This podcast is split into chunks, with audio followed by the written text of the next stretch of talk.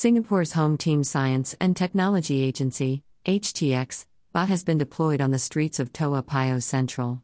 It will assist police in enhancing public health and safety in the three week trial. Named Xavier, it has sensors for navigation, sensing, and a dashboard to display real time info to police officers.